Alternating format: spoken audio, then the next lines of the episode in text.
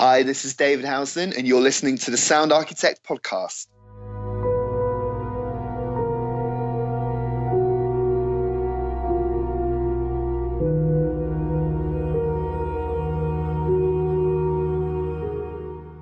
Hello, and welcome to the Sound Architect podcast. I'm your host, Sam Hughes, and I'm joined by the wonderful David Housden. Thanks for joining us today, David. How are you? My pleasure, mate. How are you? I'm very well, thank you. And uh, it's sunny as ever here in the UK, isn't it? It's always uh, nice, nice Um, grey. I'm looking forward to some California sun, mate. I have to say. I bet, yeah, because you're off to GDC in a couple of weeks, or next week, isn't it? It's next week. Next week, yeah, yeah, fly out on Monday, so I can't come too soon, to be honest. Yeah, well, I have to admit, I'm extremely jealous. So uh, I hope you have a wonderful time and have a doubly wonderful time for me. Yeah, and I'll, I'll make sure I have a beer or two. Yeah, definitely. So you've been a very, very busy man since the last time we spoke. Um, it's been a couple of years since we last uh, interviewed you. It has, it has been a while, hasn't it? Yeah. And I think the last thing we spoke about was volume. But Yes. since then, what have you been up to? Um, well, Volume came out uh, towards the back end of 2015. Um, then after that, my next thing was actually um, Sony wanted us to do uh, something bespoke for um, uh, to launch for PSVR.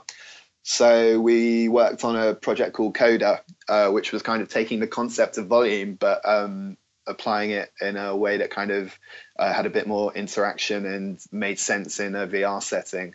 So that was quite cool to look at from an audio perspective, um, even if the kind of change in format didn't necessarily affect the music too much. Just having those kind of options to play around with the sound design gave us some cool opportunities to do some nice integration and stuff. So uh, it was a different it was a different challenge. It was my first um, VR project, so it was nice to kind of explore the technology and um, Yeah. you know see the possibilities uh, within that side of the world.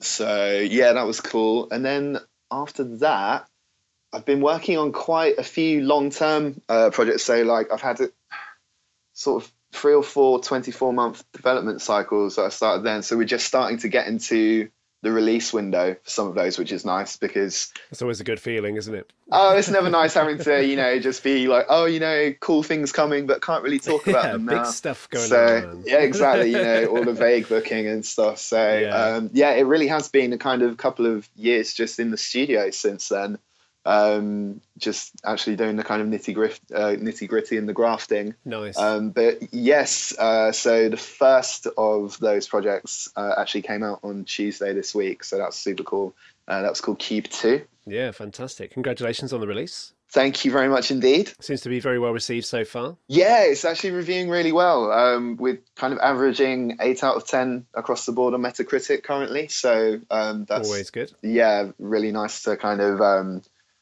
I don't know, like we were we were kind of quietly happy with the job that we'd done ourselves. Like we all really feel like we put a lot into it on a personal level, and um, we're very happy with the final product. But until it's actually out there, you never know how people are going to take it, and um, it's nice to have that kind of faith. Um, uh, you know, re- restored when you, you see that that all of that work wasn't actually for waste and it has resonated with people. So, um, yeah, it seems to, it seems to be going very well. We were in the top sellers on Steam for the first couple of days, Excellent and uh, you know we'll we'll start to get our analytics through over the next week and stuff and see how it's doing. But um, yeah, all of the signs are very positive so far, and uh, on a personal level, it's just nice to kind of actually be able to share some uh, some new music again instead of uh, you know assuring people that good things are on the way. yeah, I'm working. I promise. There's stuff coming. yeah, yeah, yeah. I haven't been on holiday for 24 months, honestly. Yeah. So it's quite an interesting concept, QUBE, uh, QUBE Two, isn't it? Like it's Yeah. um, was it the British archaeologist who wakes up on a strange alien planet Yeah, yeah, Um, yeah. It's um, and has to kind of survive the puzzles of the cube, right? it's kind of well, it's a continuation in a sense of the universe created in the in the uh, director's cut version of the first one, Right. um, which has a really cool story. But at the same time, it's a completely standalone, um, you know, experience that can be enjoyed by itself. So anyone who's kind of remotely into um, the sci-fi films like Moon, Solaris, uh, Sunshine, um, those kind of slightly modern contemporary films with quite a dark edge. Yeah. Uh, this is this is really an homage to that kind of storytelling and those kind of settings and musically, that was such a such an exciting tapestry to get to explore. Yeah, stuff like Clint Mansell, um, uh, Cliff Martinez. Oh, cool. Uh, really, really great composers who I admire a lot. Um, Trent Reznor. Uh, and it also, it was also like a, probably the, the first time I've really worked on a completely synth driven soundtrack as well. Because typically, uh, I always try and sneak sort of organic traditional instrumentation in because that's my, my jam. That's what I learned on it. you know, I'm not, yeah, you know, I'm an old fashioned guy. Um, and also, I, I, never had any experience uh, kind of doing electronic music production um, until I did start composing professionally. Yeah. My entire background, as you know, was kind of band based. So um, I think it's something that maybe has taken me a while to grow into. And then this project, I really got to run with that and kind of explore um, what I could do with that sort of palette. Yeah, definitely. And I do want to say, and uh, I hope you don't mind me saying this, but when we first spoke originally, so we, we kind of originally spoke off the back of Thomas Was Alone. Yeah. Um, right back in the early days of, of, of your kind of composing career. Yeah. Um, and you've come along leaps and bounds since then. And from, from the way we spoke then, you were very much like, "Yep, it's all just blown my mind. This is amazing. I'm, I'm, you know, learning all this new stuff. I'm doing all these new things." Um, and would you would you say it's fair to say that now you're a lot, a lot more accustomed to the world of composition and you're like right okay i've got my head in the game with this i know a bit more about that and are you exploring newer opportunities because of that yeah 100% but also i still feel very much like i'm at the beginning of my career and i'm learning stuff every single day so uh, in no way shape or form would i try and present myself as a seasoned uh, expert by now but um, i'm definitely uh, at a point where i feel very comfortable with um, you know uh, the output of my work, and uh, the I'm very fortunate to um, always get a chance to really go to town and express myself creatively with every single project that I do. Like there's never maybe in the very early days, um, like almost pre Thomas was alone, there were a lot of jobs when you were trying to make your mark in the industry that yeah. you do just take on for the sake of taking a job on. Um, but because I was so fortunate with the success of that, I've been able to be a bit more selective and um, kind of pick my projects a bit more carefully, which I guess is why it's been you know relatively kind of sparse releases for me over the last few years because I really have wanted to make sure when you I think another aspect is when you do enjoy some early success there's very much an onus on you not to let your standards fall below that so yeah. maybe um yeah I've been a bit more careful with what I do say yes to rather than just yeah, madly kind of taking on everything. Um, but it's it's really nice to have um, creative partners who trust you to be able to bring something original to the table uh, rather than um, asking you to, follow, uh, particularly in film, I think this happens a lot. You know, follow a temp or um, give your best impression of someone else. Uh, every time I work on a project, someone's always asking me for for me, which is yeah an incredible um, responsibility to be given and something I always um, thrive on. So yeah, well, it sounds like it's uh, it's definitely working well for you. And uh, I have the feeling that you'll be just as humble even if we had this conversation in about 10, 20 years. You'd be like, yeah, well, the music's all right. You know, I'm I still guess. learning. Yeah. Yeah. yeah, definitely. Well, I, I, think I think a lot of that comes from the fact that uh, I, I, didn't go through the uh, formal training route that so many of mm, um, my yeah. amazing peers and colleagues have. And um, I'm constantly in awe of uh, the quality and standard of some of the orchestral work that goes on within the industry. Um, and uh, I think it's important to know um, what your weaknesses are as much as what your strengths are. I'm not necessarily saying that I'm a weak orchestral writer at all, um, but just that I feel like there are there are other people who have complete mastery of that side of things, and yeah. um, I like to be able to bring something different to the table um, because other than other than the real kind of, um, I'd say there's we're actually in a really good time for. It's had a bit of a renaissance. Uh, some of the orchestral writing in games recently, um, but a lot of it can get quite samey, and I feel like the orchestra is such a overused palette um, when because of the advances in technology, it, we all have a full orchestra at our fingertips. And yeah all the virtual instruments and things. Yeah, exactly.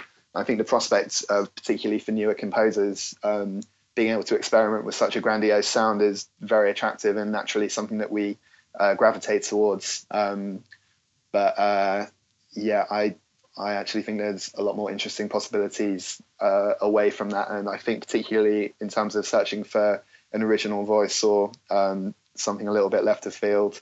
Uh, I, I, think you do need to kind of look at the wider sonic possibilities that we have these days, and uh, something that I often do with my work is a combination of both. Um, so I, I, like to use.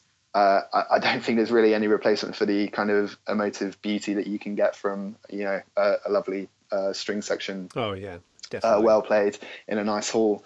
Um, but at the same token, when you start to layer that with some interesting textures and sounds that you don't traditionally associate with it, not in a kind of hybrid epic sense, but you know, in a more um, ambient and uh, I don't know, in a more uh, experimental way, or yeah, precisely. I think that's what really what kind of appeals to me, and um, sort of yeah turns me on as a composer. yeah, well, it's one of those things. That's how we developed newer music, right? People had rules, and we went, well, why? Why do we have to do it that way? You know, let's do it this way. Yeah, yeah, yeah, yeah, yeah. So, by the same token, um, the only way, shape, or form I could possibly be considered avant-garde is in my blending of, um, uh, I guess, bodies of sound which traditionally shouldn't probably be put together. like other than that, I'm very much uh, like I, I, I, don't know. I don't have much interest in kind of um, I think the lines between sound design and music uh, ever blurring, and you can get some really awesome results from that oh, kind yeah, of definitely. ambiguity. But at the same time, I do like music to be uh, tonal and beautiful, and to to have a reason and a purpose rather than kind of being just a cool experiment. Yeah, I think every version has its place, right? It depends on the context. Yeah, very much so. So, would you say that your kind of niche has changed since the beginning? So, you know, what you would have called your signature kind of sound in the beginning. Do you think that you have a, a, different approach now and a different philosophy on it? In the sense that I feel like I I have a niche now, whereas beforehand I was just asked to do a job and I wrote what came naturally to me, um, which I guess in those early days was me kind of forming my sound. Yeah. Um, but uh, no, now I I feel like um, it's not something that I do intentionally, but the music that I write does sound like me. It's very quite, well, it's quite easy to be able to listen to um, any of my scores and kind of hear some uh, sonic similarities uh, Yeah. between them.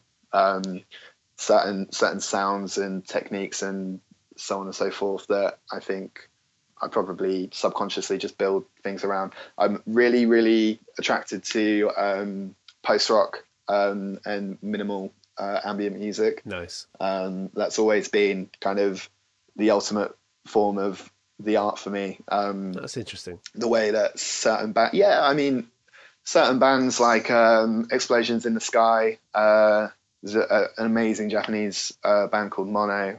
Um, wrote one of the most beautiful albums I've ever heard in my entire life, and I think um, most of all, there's a band called Hammock um, that I just absolutely adore. They're probably my favorite band, and um, all I ever really tried to do when I set out to uh, write a score or even uh, just a piece of music is to try and achieve something um, as beautiful as uh, what th- these people are creating themselves. Um, and I used to get re- loads of really weird looks when I was doing Thomas Was Alone interviews, and people would ask you what your um, main inspirations and references were and stuff, and I'd be like, I just started reeling off like these post rock bands, and I, I think everyone was like kind of expecting me to maybe give like some more symphonic references, Yeah. or maybe even some kind of uh, I don't know uh, EDM references because of the uh, eight bit stuff that I put in there. But um, really, no, it's uh, I guess kind of in terms of uh, in terms of arrangements and uh, structurally, I, I'm really hugely influenced by these kind of songs. But I just um, work with a different palette and kind of apply different songwriting sensibilities to different places. You know, writing pop song, essentially pop song uh, structures, but within uh, within an orchestra. Um, I guess you know it's kind of what has worked for Hans Zimmer so well over the years. Not comparing myself with him by any means whatsoever, but um, he essentially writes rock music for an orchestra Yeah. And it's um, it's a lot more accessible for a modern uh, a modern audience perhaps than you know a sort of chamber um, chorale um, sound would be. Although that is very much making a renaissance now as well. Yeah. Um, But it all circles back around, right? In some way or another. it does, yeah, and I think it's kind of cool to mix things up. Like I was actually taught composition at university by a guy called Ian Kerno who used to write all of the music for Pete Waterman's label Oh, in no the nineties. yeah, man. So um, all of the music for kind of Kylie Minogue, Yeah. Boyzone, Westlife, or whatever. Like this guy wrote all of them. Yeah, so he, there was really no one better to kind of impart on you the importance of uh, capturing an audience's attention, making sure your arrangements are always snappy, well written. Every note is there for a reason, and these are all kind of lessons and techniques that I've taken on board myself and that I apply in my writing uh, for game scores. Yeah. Um, so it's a completely different school of thought and um, approach towards composition than uh, anyone who's been to a, a classical conservatory um, will have had. Um, uh, you know, not not better or worse by any means. They'll be a lot more gifted uh, technically and in their knowledge of um, music theory than I, and I'll also probably be able to write something which is a bit more accessible and kind of instantly enjoyable by you know uh, a lay person on the street. So Yeah. it's just um, you know just just the way that I've learned, and I I think the old saying uh, in English is just as applicable to music. You need to write what you know, and um, apply kind of your own whatever your own strengths are. You know, you can bring to any genre. For instance, I had to write a jazz uh, score um, just before Christmas. Never written jazz my entire life before. So I spent about like the first month just kind of teaching myself the absolute basics. Although really, I feel like I could have spent the first two years of the project teaching myself basic jazz and not even got close. But um, you know, I, I taught myself enough that I could give my interpretation of a jazz score. Um, so, uh, and that's going to sound very different from, uh, you know, someone who was a trained jazz musician all of their lives approaching the subject that I know so well. Oh yeah, of course. I think it's definitely part of a sort of new wave of composers, though, right? People that start in either pop music or the music that they listen to, and they want to write music. So maybe they start in a band, and they're like, Do you know what? Yeah. I want to actually make something new. I want to make something that works with, uh, you know, a video game or a film, and and they come Yeah. from that background as opposed to the traditional. Oh, I've been trained as a composer. I want to write music for film and games, but I've come from a classical music background. Yeah, And you know, I think the blend of the two is always going to be needed, right? absolutely. So there's there's always going to be those swings and roundabouts of like with material such as music that is subjective. You're always going to have to have different perspectives in the mix. Yeah, I mean, I, f- I just feel like it's essential. Otherwise, there's never going to be any re- uh, revolution in the set. Like everyone's going to be drawing from the same palette and the same experiences and following the same compositional rules and regulations that they've all been taught. Um, I mean, you only have to look at the way that kind of Trent Reznor and Atticus Ross Oh yeah, um, became Hollywood's hottest property uh, ever since kind of I know it wasn't their first film, but the Social Network uh, beat Inception to the Oscar, Oh, um, yeah. which I don't agree with, um, but uh, it, it did kind of kickstart their career, and they haven't looked back since then. And even before that, uh, Danny Elfman, uh, Hans Zimmer, you know, th- these are all people who came from band backgrounds and um, was rose straight to the top of the industry. yeah, But there's also a lot of people like James Newton Howard, Alexandre Desplat, who uh, came from, you know, the the old school of composition and uh, still absolutely killing it at the top of their game. And particularly Alexandre Desplat in recent years has basically had a monopoly on kind of all musical accolades going for uh, for movies. So um, you know, I, I think if anything, it shows that there's there's room for both sides of the coin and uh, we're seeing it a lot in games now as well. Um, uh, Jeff Russo um, Mm. recently did the score for um, what became of Edith Finch, which I absolutely loved. it got announced for a BAFTA this morning, didn't it? Yes, yeah, yeah, yeah, yeah. Um, BAFTA nomination, I should clarify. Yeah, and uh, I mean, I, I was really happy to see it. I would have loved to have seen uh, Life is Strange uh, before the storm get a uh, get a nod because I feel that is probably actually my score of uh, last year. Oh wow, really? I haven't heard that one yet. I have to admit. Oh, it's absolutely beautiful, and it's um, the whole thing was uh, commissioned by the band Daughter. Oh yes, heard of them. yeah. No, yeah, I Yeah. do remember that being announced and really wanted Yeah. to hear the soundtrack. Yeah. For sure, yeah, and they did an absolutely fantastic job with it, and I- I do feel like that's something we'll probably start to see to see more of Yeah. um, as things progress. I mean, even the things like, um, I mean, it's quite a few years ago now, but it's like when Daft Punk did Tron. Yeah, yeah, great point. Uh, M83 um, as well. Yeah, What was the Tom Cruise film that M83 did as well? Oblivion. Oblivion. That's yeah, it. that was Yeah. yeah, that was fantastic. So um, you do you do see those crossovers becoming ever more present um, as time passes, and I, I think it just kind of excuse me, it just kind of blurs the line between. Uh, I think beforehand you'd have films which were heavily based on licensed music, and then you'd have films which were heavily based on original score. Mm. And I feel this is kind of, I guess, filmmakers trying to um, get the best of both approaches. Yeah, definitely. And I'm curious, actually. I mean, we kind of dug deeper on this than I was originally planning, but it's quite a nice discussion. Um, where do you think music is sort of heading for, for the different mediums, and, what do you think is coming next? You know, all this influence from bands um, has been going on for the last 10, 20 years, um, possibly even longer, really. Yeah. But what do you think is going to happen in the next 10 to 20 years? Um, 10 to 20 years is probably way further into the future than I've ever looked in my entire life. So okay, how about um, next? it'd be very years? difficult, but yeah, next five next five years, uh, next five to ten years, um, we are definitely going to see. Uh, this isn't going to be very popular, but I really do think we're going to see more uh, artists and um, kind of bands uh, doing the jobs that we would traditionally associate with uh, standalone composers. It's just uh, it's a trend which um, is only increasing rather than going away, and I do think it's something we're going to see a lot more of, particularly as um, the way that the music industry is currently. Um, it's incredibly difficult for even some of some artists who you may perceive to be doing very well will be earning a fairly average wage in comparison with what a layperson that you know I don't know what the average salary is in the UK, but maybe like twenty five to thirty grand a year or something. I mean, you'd be surprised at how many of the bands that like we perceive to be quite big will be on very similar money. Oh, yeah. Um, you know, uh, it's just not. It's not the way that it used to be, and um, It's the old cliche, isn't it? That while they're not on tour, they're working in a fish and chip shop or something. You know.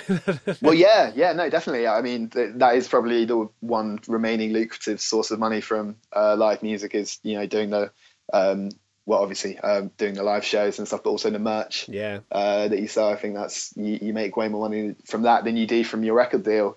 Um, and I think when more people start to see the success and the kind of money which is available in games, because there's never been more money available in games than there is currently. Like so, some of the funding floating around crazy, for um, promising indie projects is uh, just staggering. And I've, you know, it's, it's a great time to be a composer because you know, I've been people very fortunate to, uh, yeah, exactly. You know, um, have some incredible opportunities with um, what are technically still indie projects, but with extremely large budgets. Yeah. And um, there really needs to be some big differentiation uh, between a team of 15 people working with a high six figure or low seven figure budget to the kind of stereotype of an indie, uh, one guy on a laptop in his bedroom, Oh, yeah. because it just does not it does not cover the kind of gamut of different studio sizes that there are within this kind of same umbrella term. And with everything being so accessible, do you think the bar is just so much higher now in terms of like, you know, back in the day, if you were good with sequencing and good with some virtual instruments, you could pretty much get away with being quite a good composer if you had a few skills. Yeah, and now yeah. it's like, it's so easy to just get that production value out of the box. Do you think that, like, oh, how, how to add your own spin to it and to make sure it's something unique, you've really got to put some elbow grease in now? Yeah, I think I think that's a really good way of putting it. It's also something that I'm really hugely in favour of. Um, I know a lot of people um, aren't so keen on how. I mean, I, I don't I don't love the fact that the marketplace is so saturated now. Yeah. Um, but it doesn't threaten me um, in any way, shape, or form.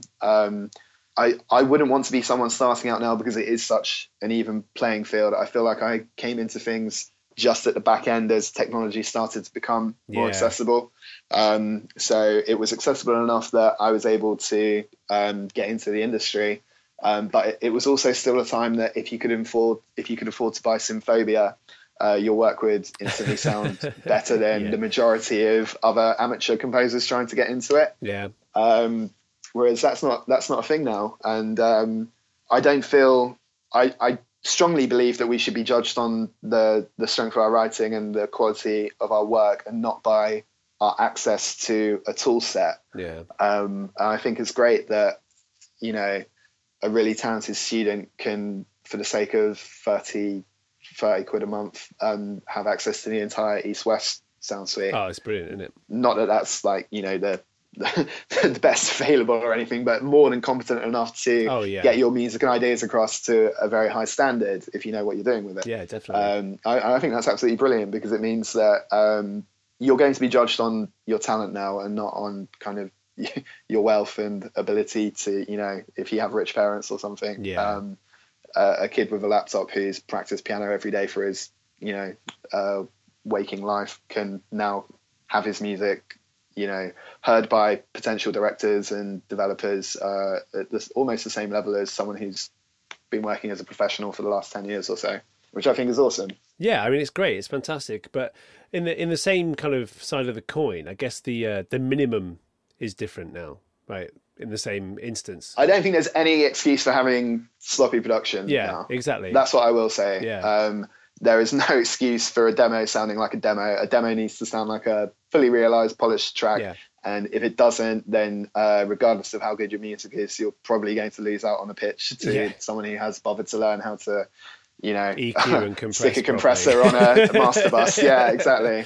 Um, so uh, yeah, I don't think there's any excuse for that. Um, in terms of the writing, I feel like that's something that can take years to master, and I don't. Yeah. I think anyone who considers themselves, you know, a master probably be a little bit conceited and arrogant anyway, because there's always room to learn and there's always room to progress. And someone who, you know, someone who's, um, I don't know, writes amazing, beautiful kind of chorale symphonies or something, may not be able to write you a four-piece band track, Yeah. because it's not what they're what they're used to, and uh, or a everyone has track or something yeah, yeah, yeah, precisely. So I don't, I don't think anyone can ever kind of consider themselves um, a complete uh, master of the art form, and uh, you should always be learning. And different people are going to be on um, further along with the journey than others, um, and it's just something that I would really stress upon kind of students to get handled before they start worrying about getting jobs. I think the temptation can be that your music sounds instantly awesome because of the level of technology and the accessibility of it these days. So maybe you kind of rely on the production over the writing. yeah You can you can hold down a couple of chords in Omnisphere and sound pretty much like Trent Reznor these days, and Yeah. that's um, that's quite quite exciting. But also um, it puts a lot more onus on you as a composer to try and do something a bit more than that and do something more interesting and intelligent with that, um, because that is ultimately what's going to separate you from you know these hundreds and thousands of um, you know up and comers who now have access to the same stuff. Yeah, and it's it's definitely a long way from when I remember in high school writing with Sibelius. And, uh, Yeah. getting, getting some MIDI yeah, tracks yeah, out. yeah. or Halion on a Cubase Yeah, exactly, in my yeah. case, but yes, yeah, yeah. Tell me about it. Ah. But um, in the same instance as well, actually, talking about what people have access to now, I think that a lot of, you know, especially, I don't want to say young, but I, I mean young in terms of experience um, with regards to composers now, when they, they get hung up on the wrong thing. So, you know, the, the double edged sword of social media, for example, Yeah, people get hung up on the brand and get hung up on getting out there, networking, and they do that side well right. But they don't spend enough time on the craft. And it was as, as, as important as networking is. Yeah, I think there is the danger of they, they go to all the events, they speak to everyone, they're on Twitter all the time, they're on Facebook all the time, they're on Instagram all the time. yeah. And then I can't help but sit back and wonder and go, but when are you actually bloody writing anything? When are you, yeah, yeah. I would be lying if I said the same thought hadn't crossed my mind before. Um, yeah, I know what you mean. Uh, I, I mean, look. I guess if they can afford to do it, then they can they can afford to do it. Um, but you will get found out if. Um, I, I think networking is probably more important than um, musical ability these days. Yeah. Um, but longevity, um, in terms of longevity, uh, musical ability is key uh, because you can blag yourself a job by networking with the right people, telling the right joke at the right time over the right beer Yeah. can easily push you ahead of um, all of the competition uh, in the right circumstances. Yeah. But if you don't then deliver once you have crafted that opportunity for yourself, they're going to go with someone else next time, yeah, and that's it, isn't it? and it? you're not going to receive any plaudits for your work uh, when it does come out. And it's just going to be another soundtrack that drifts by the wayside. Whereas if you have bothered to put in the same amount of time and energy into honing your craft, and then you go out and you're an absolute demon with the networking, that's when you can enjoy some real success in the industry. And that's it. And it's definitely better that way around, isn't it? Hone your craft. Make sure you can actually do the job before you talk the talk. You know, you got you got to be able to walk the walk when you get given the opportunity. Yeah, I mean, you only get one chance at a first impression, and it's a it's a very small industry. Yeah. Um, pe- people talk, and uh, people will find out very quickly if you're someone who's good to work with, or uh, if you're someone to be avoided. And it's very difficult to shake that kind of reputation once it gets set. Yeah, definitely. And I, I mean, obviously, I'm not going to name any names here, but I've I've been in a situation before where I'm like, I've seen them a lot, but I've, I've just never heard any of their work. Like, right? you know, yeah, um, yeah, yeah. And yeah, it's what made me think about it. I'm like, yeah, there is now and again where you're like, well, you know, give them the benefit of the doubt, and I think that's what happens. Maybe they'll get the gig with the benefit of the doubt because they, they are yeah, and, and obviously putting some effort, a lot of effort in. Um, but yeah, and then obviously, like you say, they've got to deliver on that opportunity. Well, often you find people are loudest when they have the littlest to talk about. Yeah. Because it's almost like a kind of fear of, um, uh, I don't know, being forgotten about or being ignored, mm. perhaps.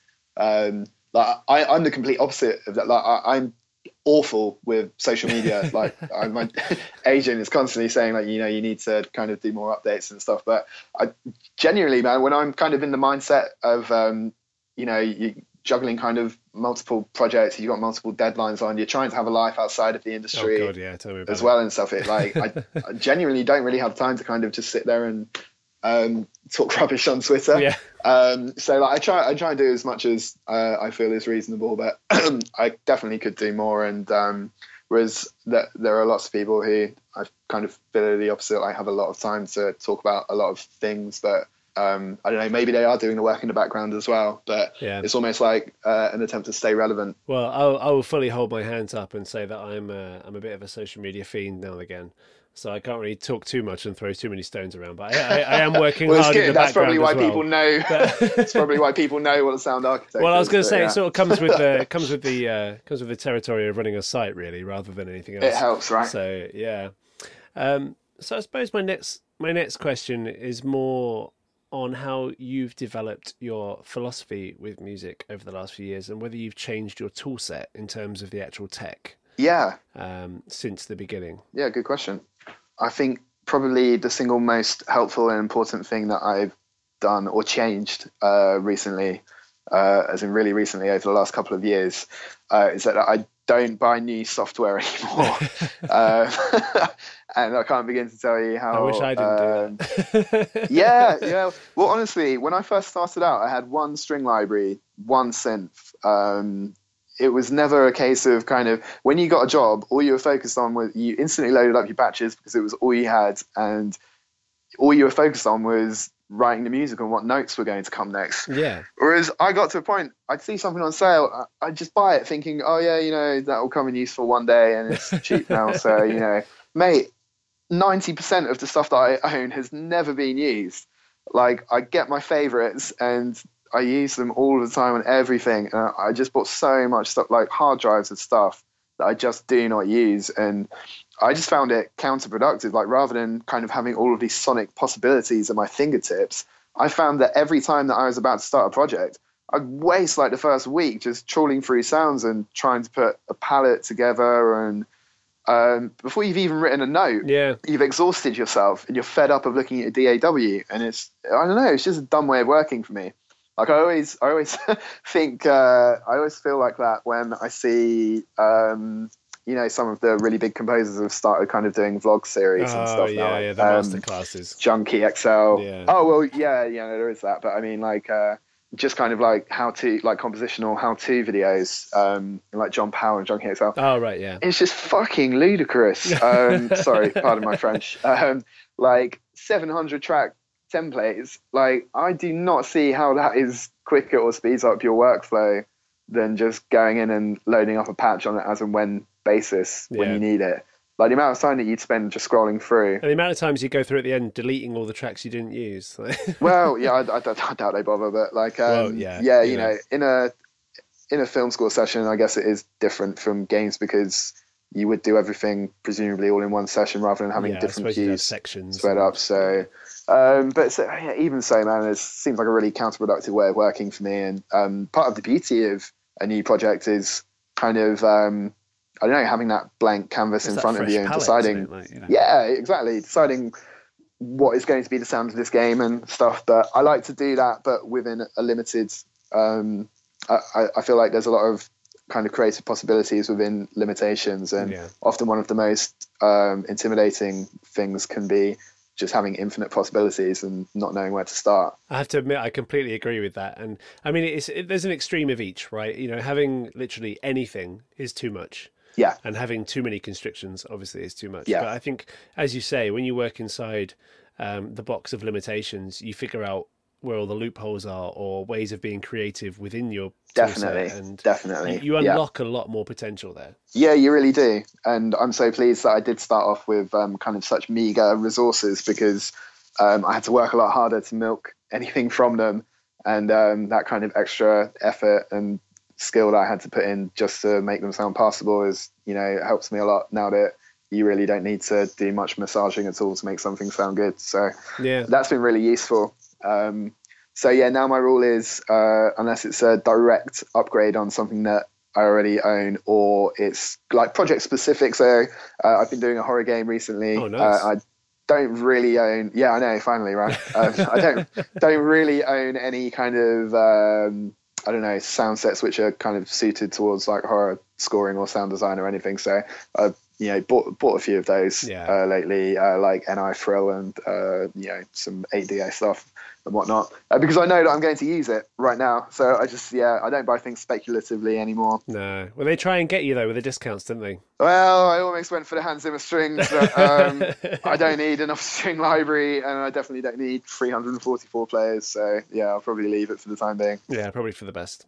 um, so yeah, that was a really long-winded answer, but basically limiting my limiting my palette um, really forces me to focus in a musical sense rather than a you know uh, production sense, and um, I think that's really the main kind of thing that I've consciously tried to change and am now enjoying the benefit of is I'm a lot faster yeah. uh, with my writing. I used to absolutely slave over a piece, and particularly on Thomas Was Alone when I was first starting out, it would be very common for me to spend a fortnight kind of writing one track um, I guess because I could. Yeah, um, yeah. But uh, now, you know, I you know can quite happily knock out a piece in a day, or you know, if if I'm being precious with it, a few days. Um, so, uh, which has enabled me to take on a lot more work, and um, I think learning to keep uh, the level of your writing uh, to the same quality as when you used to dick around for a week at a time writing one piece.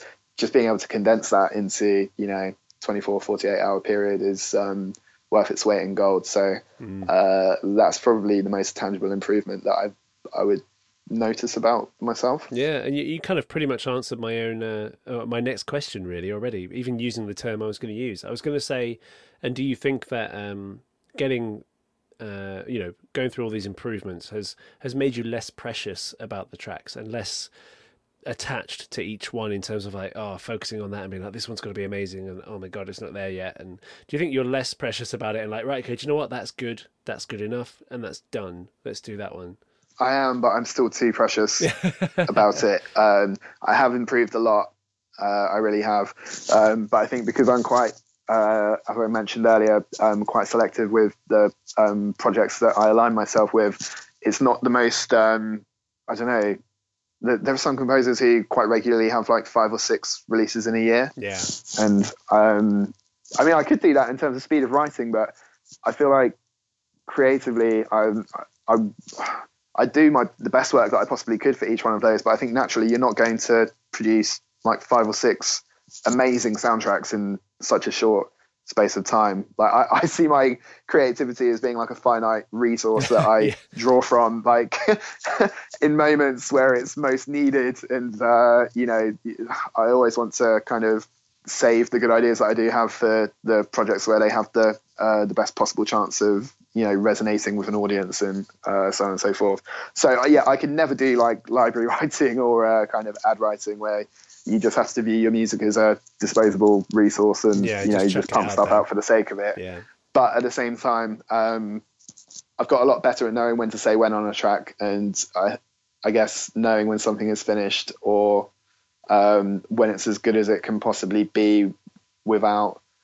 Um, I think the time that I stop now is when um, the the amount of effort it would take to improve it by another one percent would not warrant the amount of effort Yeah. required to get that one percent out. Um, and that's you know a balance that I'm uh, quite good at spotting now. So excellent now that we've put the worlds of music to rights, you know, after and said exactly how it should be done, and, and yeah, yeah, because I definitely of know. course. um, let's let's um, talk a bit more about QUBE Two before I let you go. Sure. Um, so great soundtrack, first of all, to start with. Thanks, man. Fantastic stuff. Um, do you have any favorite tracks or any favorite moments from the soundtrack? Um, you know, it's it's all a bit too recent memory for me to have the objectivity to be able to Yeah. look back and No, I hate of, all of it. I wish it was just yeah, done. it is very much at that stage at the moment. Yeah. Um, you know, yeah, I need to like not listen to it for Yeah. a good while now. Um, I don't know, like you have that feeling when you're kind of when you're writing, you know, you feel like you're really on to like I had that I had that feeling on um, a few tracks. Um, Mm. the thing is like the the in-game cues um are so like i i really had to kind of uh, work hard to build the soundtrack arrangements from what i did in game because it's all uh, loops layers stings transitions which are triggered at various points in various orders depending on the player's actions and Yeah. it just would not have made for good listening if I directly exported kind of what I had in game and then tried to put that out as a soundtrack. So I Yeah. really did have to work quite hard at, um, you know, making songs out of the assets that I'd created. Wow. Yeah. Um, so there were times in game when I kind of wrote a cue and I was like, oh, you know, this is going to be really good when people get to this part and stuff. And then by the time you come to actually making the soundtrack version of it, you've already um, had that experience where the music has touched you in that way. So then after that, it, you know, you can only feel like that the first few times you hear something. Yeah. And when you've been working with it, kind of listening to the same kind of two or three minutes of music every day for, you know, uh, weeks on end, like it ceases to have that effect on you. So it's quite difficult for me to look back and um, kind of point out. I, th- I think Millie's theme I'm really happy with. Um, it's the first track that you hear, Yeah. and it kind of um, sets you know some of the uh, the tone of the game, um, uh, some of the emotional themes that you're going to encounter as a player throughout the story. Um, I think it's a really nice blend of um, kind of some emotive writing, uh, but with kind of some of the um, uh, the synth uh, patches that we created uh, to kind of create this um, cool like sci-fi dystopian uh, environment. Um, so yeah, I'm really happy with that one. And uh, there's there's a track called Oasis that I I really like because it's um, it's just basically kind of solo strings and um, some like nice pads and ambiances that again we kind of created especially uh, for the game. So um, there's something like really nice and minimal about it. So you know you know me, I had to fit my kind of, Of course. yeah. uh, my my ambient uh, sort of post rock stuff in there somehow. Gotta get so, in there, man. yeah, post rock with a string quartet. So yeah, I really like I really like that track as well. Awesome. And what would you say kind of sets this track aside from your uh, sorry, that this soundtrack aside from your previous titles? And what makes this one unique? What makes it QUBE Two? It's a real like progression. If you if you were to kind of listen to all of my work, it starts out very uh, very heavily weighted on the organic side of instrumentation with uh, little bits of electronica sprinkled over the top. Um, volume was a real split, kind of 50-50 split down the middle. Um, the self segments of the game, the stealth cues, were all very synth heavy, Right. and then the kind of action uh, you've just been spotted by a guard cues were all almost you know just completely orchestra. Um, this is the first time that the weighting has been completely on the synth side of things. So I basically kind of had to, I don't know, create an orchestra from um, synth palette, and uh, I collaborated with an amazingly talented synth programmer um, to create a custom sound set in Omnisphere Oh, nice. uh, that we used. Yeah, so like I spent a long time kind of uh, researching and um, you know ba- researching, uh, essentially watching sci-fi films and playing sci-fi games by Oh, we're all myself. familiar and- with research. exactly. You know, just kind of like making a note of um, sounds and effects that I really liked, and then we we went back and forth on kind of creating our own versions of those and putting our own spin Yeah. on what's expected of the genre. Um, and we got some really nice results. So um, I feel like the, the most honest answer I can give you about what's different about it is the fact that we created every single sound that you hear in the game from scratch. That's awesome. Um, it, That's it, everything cool. was 100% bespoke made for this game with this experience in mind uh, to suit this environment. And as such, I feel like it really does kind of tie you in and it, it, it, it just marries uh, to the imagery and to the narrative so well. Um, so I'm very pleased with it uh, from that sense. Excellent. Um, at the same time, it's probably some of the least melodic uh, writing that I've done before, which is quite atypical um, for me because uh, that's normally the kind of music that I'm drawn to. So it was a different approach, kind of focusing on uh, interesting textures and um, you know how to kind of get emotion across without you know playing a sad tune or something. You know how to get a feeling across.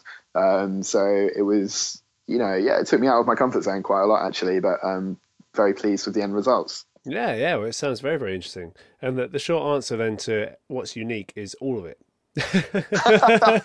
Pretty much. Yeah, I guess so. Like, yeah, by yeah. the sounds of it, I've with all the any of it before. of all of it Yeah. and, and everything. Yeah, Yeah, precisely, and also you know, kind of blending, uh, blending some organic instrumentation in with all of that as well, Yeah. uh, without giving kind of too many spoilers away for the game. That's that's a very meta decision that we made. They're kind of you know taking what's human and what's alien and you know putting them together. So yeah. interesting stuff. Fantastic. So before I let you go, then, what's what's coming up that you can talk about, or what kind of hints can you give us that we should expect from you in the near future? Um, so I'm yeah, I'm allowed to talk about a couple of things. A couple of things I'm not. Um, I've got a game called uh, Lost Words, uh, which is going to be coming out either Q4 this year or Q1 next year, Okay, cool. and that's a um, a 2D uh, platformer um, set within the pages of a young girl's diary, um, and oh, she awesome. yeah, she's um, she was raised by her grandmother, um, who uh, passes away uh, from a stroke, and she uses this diary uh, to create um, a fantasy world um, to kind of help her come to terms with, uh, I guess, the grief of using uh, losing her, you know, matriarchal figure. Yeah, Um, and uh, the game transitions between uh, the diary segments and uh, this fantasy world that she's created. Um, so that's been amazing uh, to write for from a musical perspective, and um, there's a really good team involved. Um, Rhianna Pratchett is writing the story for it, oh which wow, is fantastic. just yeah awesome she's such a great writer so she's been an absolute pleasure to work with we've got uh I don't know man like Mor- we've got Maurice Suckling who was uh, the writer on um uh like the Mafia games and uh you know he's, he's done loads of real big AAA stuff who's uh, co-writing everything. Um we, we've got um the one of the sound designers from uh, Guitar Hero uh working Oh, no on, way. uh, you know the audio for the game. So we're doing some really interesting things with the interactivity um, side of things. Um, the artwork's being handled by uh, one of the guys from fable. Um, so it's really like beautiful luscious um, uh, you know painterly environments and stuff. So yeah it's just it's just a really fun project and um, i'm super excited to you know be able to start showing it around and stuff. Excellent. um, and then uh, the other thing that I'm allowed to talk about is a game called Transmission, uh, which is actually another sci-fi game, uh, but it's being made by a guy called Nathaniel West, who is a concept artist for movies. Oh wow. Um, he, yeah, he um, he works with Chris Nolan a lot, and he he No did way. the artwork That's for awesome. like Inception and Interstellar, and yeah, no, he's he's done some really big stuff, and his artwork is absolutely incredible.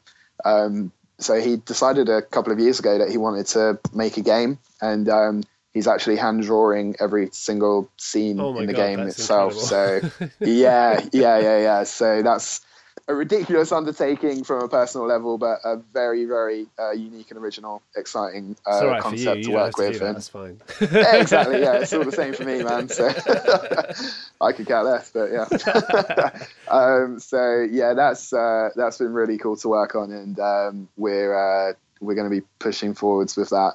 I, I think probably be looking at releasing next year on that one as well. And then uh, the other stuff is um, a bit more um, kind of high budget rather than indie, and uh, I'm sworn to secrecy. But there's some hush-hush, very of cool things. Yeah, I'll just vague book you and say there's going to be some big stuff coming in a year or two. It's all very So- secret squirrel, isn't it? So Indeed, yeah, that's the games industry for you. yeah, yeah. Well, maybe one day it would change. I don't know. What do you think?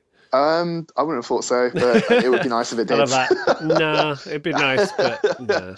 it would be nice. Yeah, I don't know. I, I think indie games are a lot better, but um, you know, About being the open, top yeah. end, like yeah, yeah, Definitely. Well, fantastic. Um, it's been awesome having you back on the podcast, David. I've really enjoyed our chat today. And I hope that uh, we'll be seeing you again soon in the near future, Yes, mate. Yeah, been an absolute pleasure, and yeah, you know, chat soon. As always. And, and take care of yourself, mate. Look after yourself. Yeah, all the best, man. Bye.